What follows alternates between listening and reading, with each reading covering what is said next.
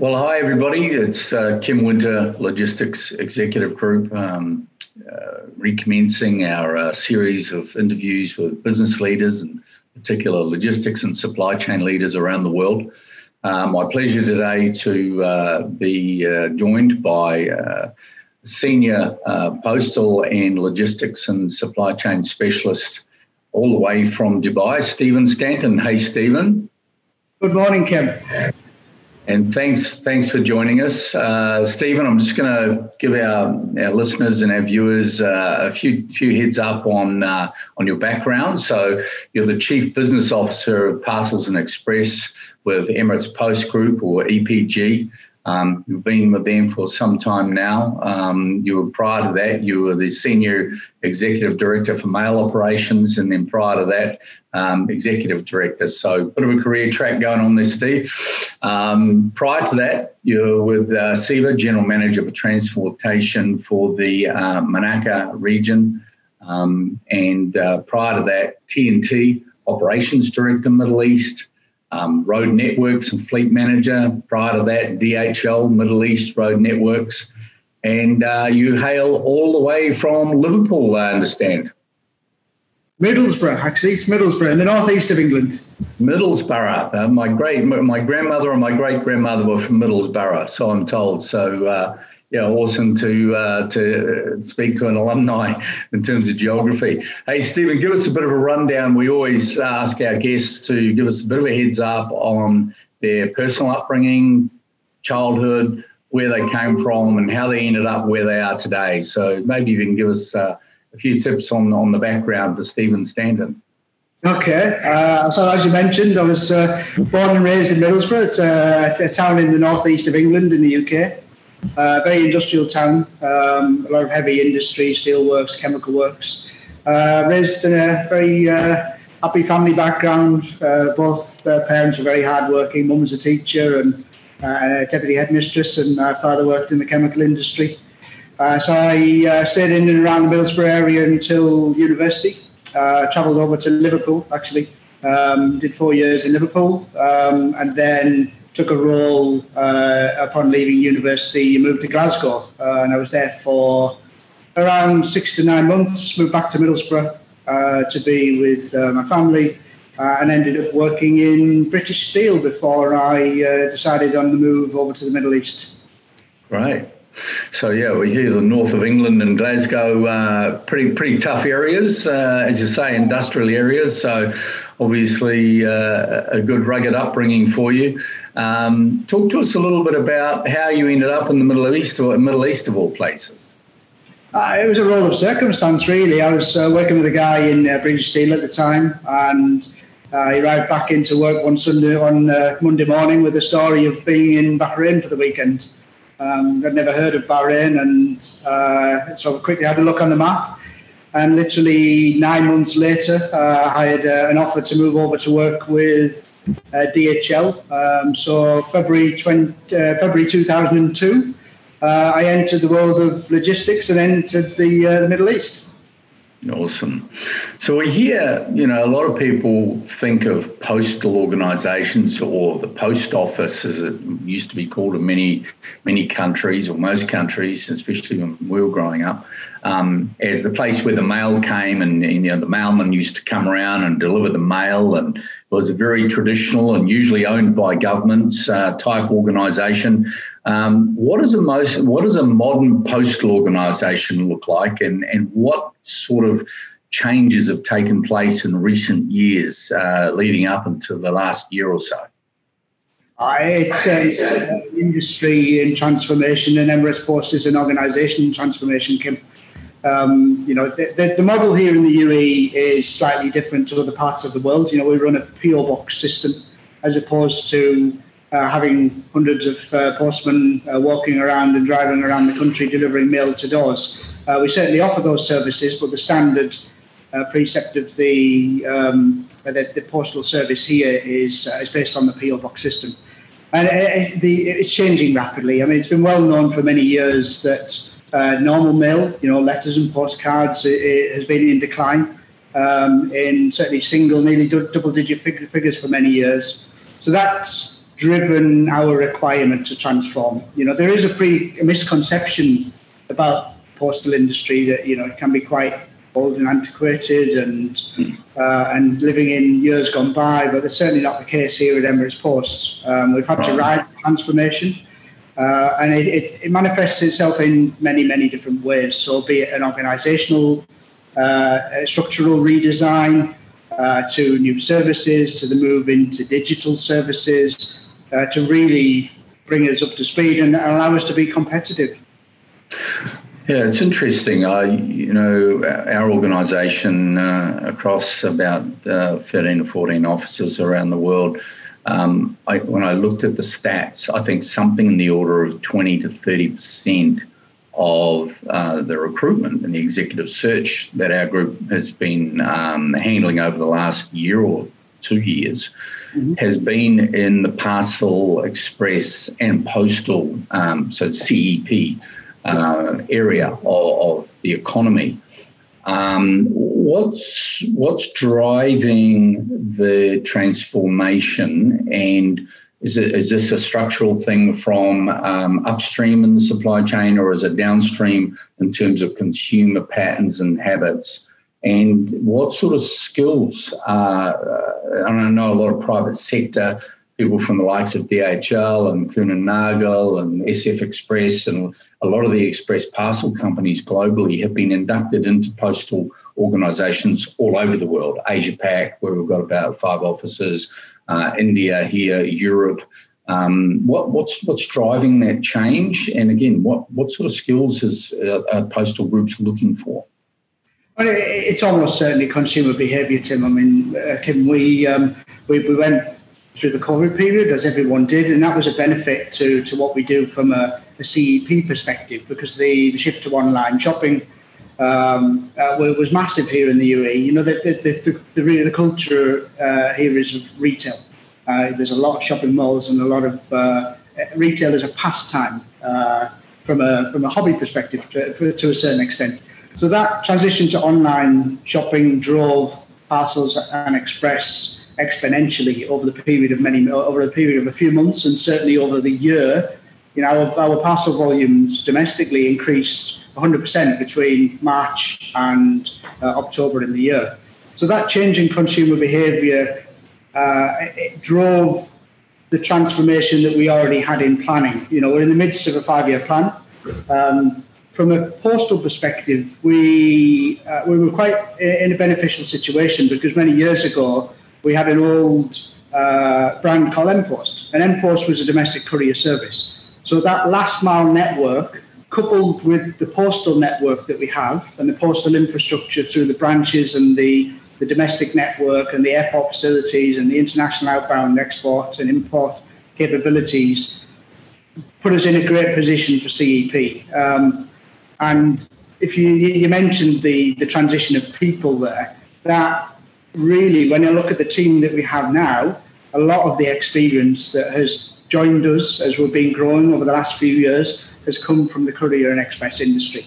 Um, and competitors and, and other organisations. You, you, mentioned my background was DHL and, and, TNT when I first arrived in the Middle East uh, all those years ago, and that that uh, that addition of express knowledge and express mentality on top of the the postal way of doing things mm. uh, has certainly allowed us to transform and ride that wave of transformation and growth. Sure. And, and would you say, you mentioned obviously the experience of the last uh, 12 to 15 months or so during the conditions of the pandemic. Um, we've seen, and I'm sure a lot of the audience are part of that whole movement of the extreme growth in parcel and e commerce and home delivery last mile, again, big chunk of the search and recruitment activity that we've been doing has been in that last mile e-commerce space, especially. Um, and there seems to be an endless demand, and the, and the trajectory of growth just seems to be bounding onwards and onwards. So, um, in that in that regard, uh, is the majority of work that Emirates Post Group or companies like EPG do is it on the pickup side or is it on the delivery side? And, and what drives that, that difference between the two? It's both, Kim. The uh, you know we, we offer the door to door service, so you, you, can't have one without the other. You can't have domestic first mile and uh, without domestic last mile if you want to offer that portfolio of services. Um, it's a little bit different in the international transition because uh, we, we, offer first mile uh, and then we arrange and organise the, the middle mile, the international airline haul. For the postal system, in the uh, from a global perspective, we work under the premise of the UPU, the Universal Postal Union, and we work with all the postal partners around the world uh, to provide bilateral services. Uh, so we would do the pickup, for example, we do the first mile, and we have a partnership through the UPU with what any of the global postal operators to complete the last mile. So the international is slightly different to domestic, as in uh, domestic we control the whole chain. Uh, our whole focus, and you, you referenced there about a lot of people coming into the the best the, the, the last mile arena. It, it, it's it's a complex element, although in theory what we do is we pick things up and we deliver them. Um, but getting the last mile right, getting it efficient, making it uh, uh, customer centric and making it built to what the customer needs uh, is so important. And that uh, you're seeing the drive of people moving into that arena, not only from the traditional uh, on the ground um, frontline people who uh, uh, who support the, the, the services we provide. You know, the couriers, the supervisors, the back office team, but also from a tech point of view and from a knowledge point of view, is bringing in that tech uh, to support what we're doing, we have a strategic initiative called the Best Last Mile. And we intend, we fully intend to have the best last mile service across the UAE. And that supports obviously domestic services, but also the inbound international services when they plug in to the, uh, the last mile uh, network that we have. Well, thanks for explaining that. Um, you, you, mentioned the UPU, um, and I want you to just drill down on that a little bit because it's something we hear a lot of and, and have to recruit towards uh, if we're looking for people who've got some UPU experience. Can you explain to our audience just exactly what the UPU is, um, and, and is it something that, that, that every every postal group has to belong to, or is it something that they choose to belong to? And what are the advantages of belonging to it? I, th- certainly think there's a benefit of, uh, of belonging to um, because the the agreements, there's a, the framework of the UPU is a global organization that connects all of the postal entities around the world. Um, if you compare that, for example, to a traditional integrator, one of the big uh, express integrators, they have operations at origin, they have operations at destination country, and then they have their middle mile organizations either with their own airlines or, or through uh, commercial pax flights or, or, or cargo flights. The UPU doesn't have that benefit in that the origin entity and the destination entity are very, very different commercial entities or governmental entities, as you mentioned before. So the UPU framework allows and supports those entities to work together in a, in a seamless manner. And it governs the rules of engagement, it governs how uh, element, how, how, processing occurs, it, uh, it rules and governs the service level agreements between the entities based on the different services that we have. Uh, and it also governs the, uh, the, the way that everyone's recompensed for dealing with each other. So it's, it's a really, really important entity um, that, uh, that, that brings together hundreds and hundreds of postal entities around the world into one operating framework uh, that can support the services that we support. Yeah, it's interesting. It's quite a unique organisation, and when you think about the private sector playing against government or public sector organisations, um, there's quite there's quite a, a, bit of dynamic going on there. And in that regard, um, to what extent do postal groups tend to interplay with um, with private sector? So, for example, I'm thinking of Australia Post. Um, many of the tier one and tier two uh, parcel and express organisations uh, and many, many of the e-commerce startups, uh, tier ones and tier two and tier, tier three e-commerce uh, organisations um, leverage uh, not only a private sector company, but they'll also leverage uh, Australia Post because in the Aussie Post example, they have one of the they have the biggest reach and network as part of the government mandate because it's such a big country, the size of the US, but only 25 million people.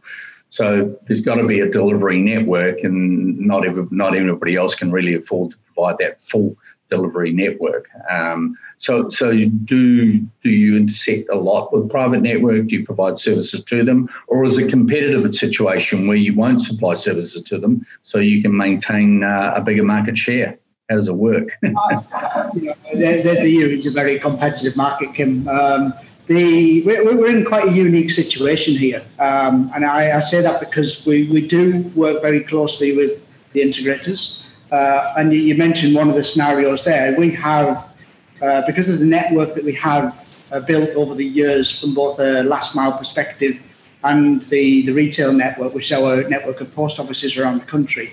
You know, we're, we're everywhere. We are pan UAE, so we're from Sila in the west to Fujairah in the east down to Al Ain in the south. Um, that network reach is not always available to um, the, the, the express players. Uh, so we work with quite a number of players in providing those services. Likewise, uh, we work with a number of the express players to support a very rapid uh, express international service or premium international service um, that, that, the postal network doesn't necessarily support in every country. Um, but you know, the, the UAE is a small place.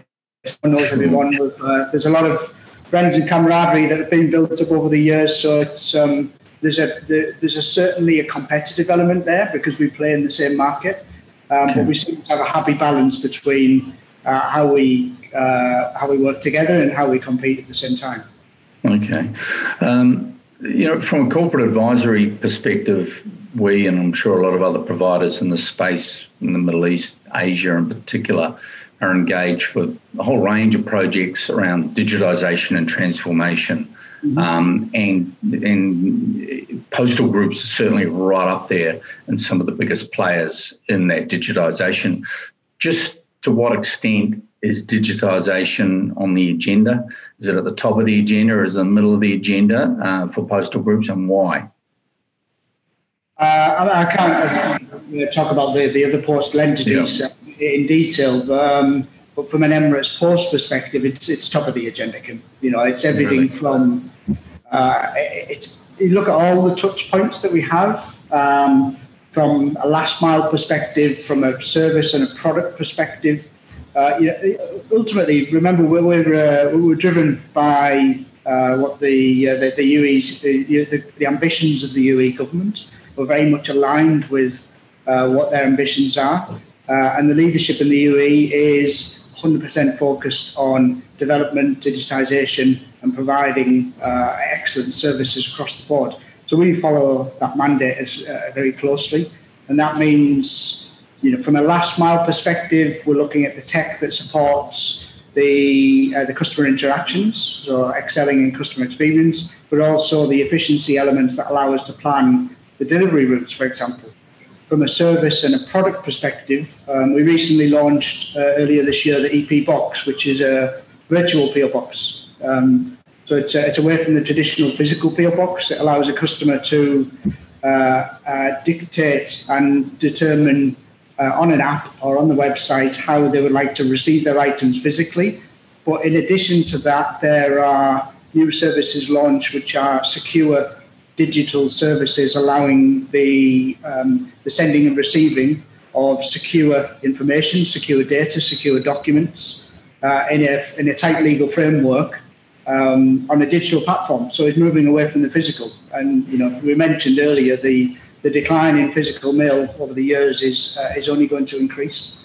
So these digital services now are so important. Yeah, uh, I guess it's uh, just part of the dynamic of, of market being driven by changes in consumer patterns. I mean, to, to what extent has has consumer? I mean, as you say, you mentioned earlier on, malls in the Middle East in particular are uh, not only a pastime, but they're they're part of the social and economic fabric in a big way. I think that some of the biggest malls in the world are in the Middle East region, and the footfall in malls uh, in the Middle East is as big, if not bigger, than anywhere else uh, on, on, accumulation uh, around uh, around the world. To from your perspective, uh, where do you see consumer behaviour going, given the massive uptick in, in home ordering product from home and deliveries to home. Um, and what, what are you seeing the main drivers there? What, what, what do you predict in the next 12 months or so? Okay, uh, the as I said, the retail is it's, it's part of the fabric of society here. But uh, and there's been so much investment, and there's so much investment in retail space continuing. Uh, it, it, must be quite a, dilemma for the uh, for, for the retailers around the region in terms of the strategy because customers are demanding home deliveries. You know, it is a common demand now, and I think what happened in COVID is that COVID only accelerated that demand. It's here to stay at a higher level, and maybe it's brought forward the growth two or three years um, from a from, a volume perspective as a result of COVID. But that balance from a retailer perspective of having, you know, everyone talks about omni-channel, having the omni-channel service where uh, you have a, you have your physical stores, you have your online stores, and you have other methods of uh, of communicating your services and your sales to your customers is, is ever more important now. We do see a growth, obviously, in the the pure e-commerce player. Um, you know, the, the, anything from an SME to the growth of uh, the big the big players here, the Amazons. Um, you know, they're, they're, all growing, and the, the, the way that the government encourages entrepreneurialism in, in this country in this this part of the world is, is phenomenal. So I, I think yeah. the the growth of the smaller SME type e-commerce player is only going to continue. Sure. Yeah, um, there's uh, been a number of uh, conferences that have been uh, held up around the region recently, and then certainly consumer behaviour e-commerce, as it is elsewhere in the world, is just is a major top of mind subject, and the and the dynamics and the transition going on there is is, is enormous. Um, Stephen, well, always. So, sorry, go ahead. I think I think it's important to also to reference the the, the non e-commerce. Uh, uh, economies within the UAE. I mean, uh, one of our, our, mainstays from, from a historical perspective was the banking industry and the governmental industry. Mm. They, they, continue to grow. Um, they're yep. bringing on services, new products, digital onboarding, for example, where in the last mile, you're actually onboarding the customer as a new customer for the bank. You know, you're not just delivering a credit card anymore. You're not just delivering a, bank uh, bank card or a checkbook. You have a digital platform with you where you're recording the biometrics of the customer uh, and actually onboarding the customer on behalf of the bank. So this uh, digitization in the other industries is driving what we're doing as well. Right. You know, you know, I know that uh, the uh, leadership in the UAE in particular has a very high focus on uh, rating of performance and KPIs, um, and uh, all organisations are expected to to rank and rate. Uh, to, and there's some sort of competition, I, I understand, right across organisations that are related to government um, as to how they perform. Um, what what sort of measurements and and what sort of uh, structures does EPG hold in that regard? Our focus is on service, service, service. You know, development and improvement and continuous improvement, and you can only do that with solid performance management and uh, a real solid set of KPIs. Um, so we, we have indicators both functionally and organisationally. We have balanced scorecards. Um, what you know, you you look at the the typical performance management framework that needs to be in place, and we've got that, and it's being consistently developed. Uh, and the, the, KPIs are very, very visible. You know, anyone from uh, the, the, the frontline couriers, they see their performance on a frequent basis, uh, as do the board. Um, and then all the stakeholders have access to, uh, to, to how we're performing and how we're, more importantly, how we're improving. Right. Well, thanks for sharing that. Stephen, I know you've got a, a busy day lined up. It's still early in the morning. Um, I always like to talk to our guests uh, about a quick couple of quick fire questions in regards to leadership and talent. So, uh, from a personal perspective, so uh, you've been around, you've been in interesting leadership roles for the majority of your, your senior life. And uh, what I'd be interested to know from you would be what would be your one or two tips for fellow leaders, whether they be in supply chain or just broader business, over the next 12 months with the sort of turbulence and the sort of dynamics and we can expect to see um, across the world or across the region over the next 12 months? What would be one or two tips that you'd share with colleagues? I think when when it's coming down to uh, to, to, to, to, the team, Okay, there's, two things I would normally look for in uh, in, the people that that uh, I, am part of the team with. Uh, number one is people who can make decisions. You know, there's a massive difference between having all the knowledge and uh, uh, and not being able to make those on the ground rapid decisions sometimes that are required. You know, they, they, the only way to gather momentum and gain speed and gain uh, flexibility and, and, and, and enforce your continuous development is to have people that are confident to make the right decision at the right time. And don't be afraid of failure. Failure is such a powerful thing. You can learn so much by your mistakes. And the one thing we consistently commit across the team here is just don't be afraid of failing. Just be prepared. If you do fail, put it back and work on another option and understand why something didn't go quite right. So that decision making and fear of uh, lack of fear of failure is, is so important. Um, the other thing I say, just make sure you uh, the, the people that are around you don't expect to be the master of everything and the, the knowledge, the fountain of all knowledge, because people have such vast experience. So surround yourself with people that are much better than you, and don't be afraid of it because it'll all complement towards results. Uh, and it's it, on, on, at times people can be worried about that and they feel threatened, but there's certainly no need to be because the collective teams that come out of that are very, very important.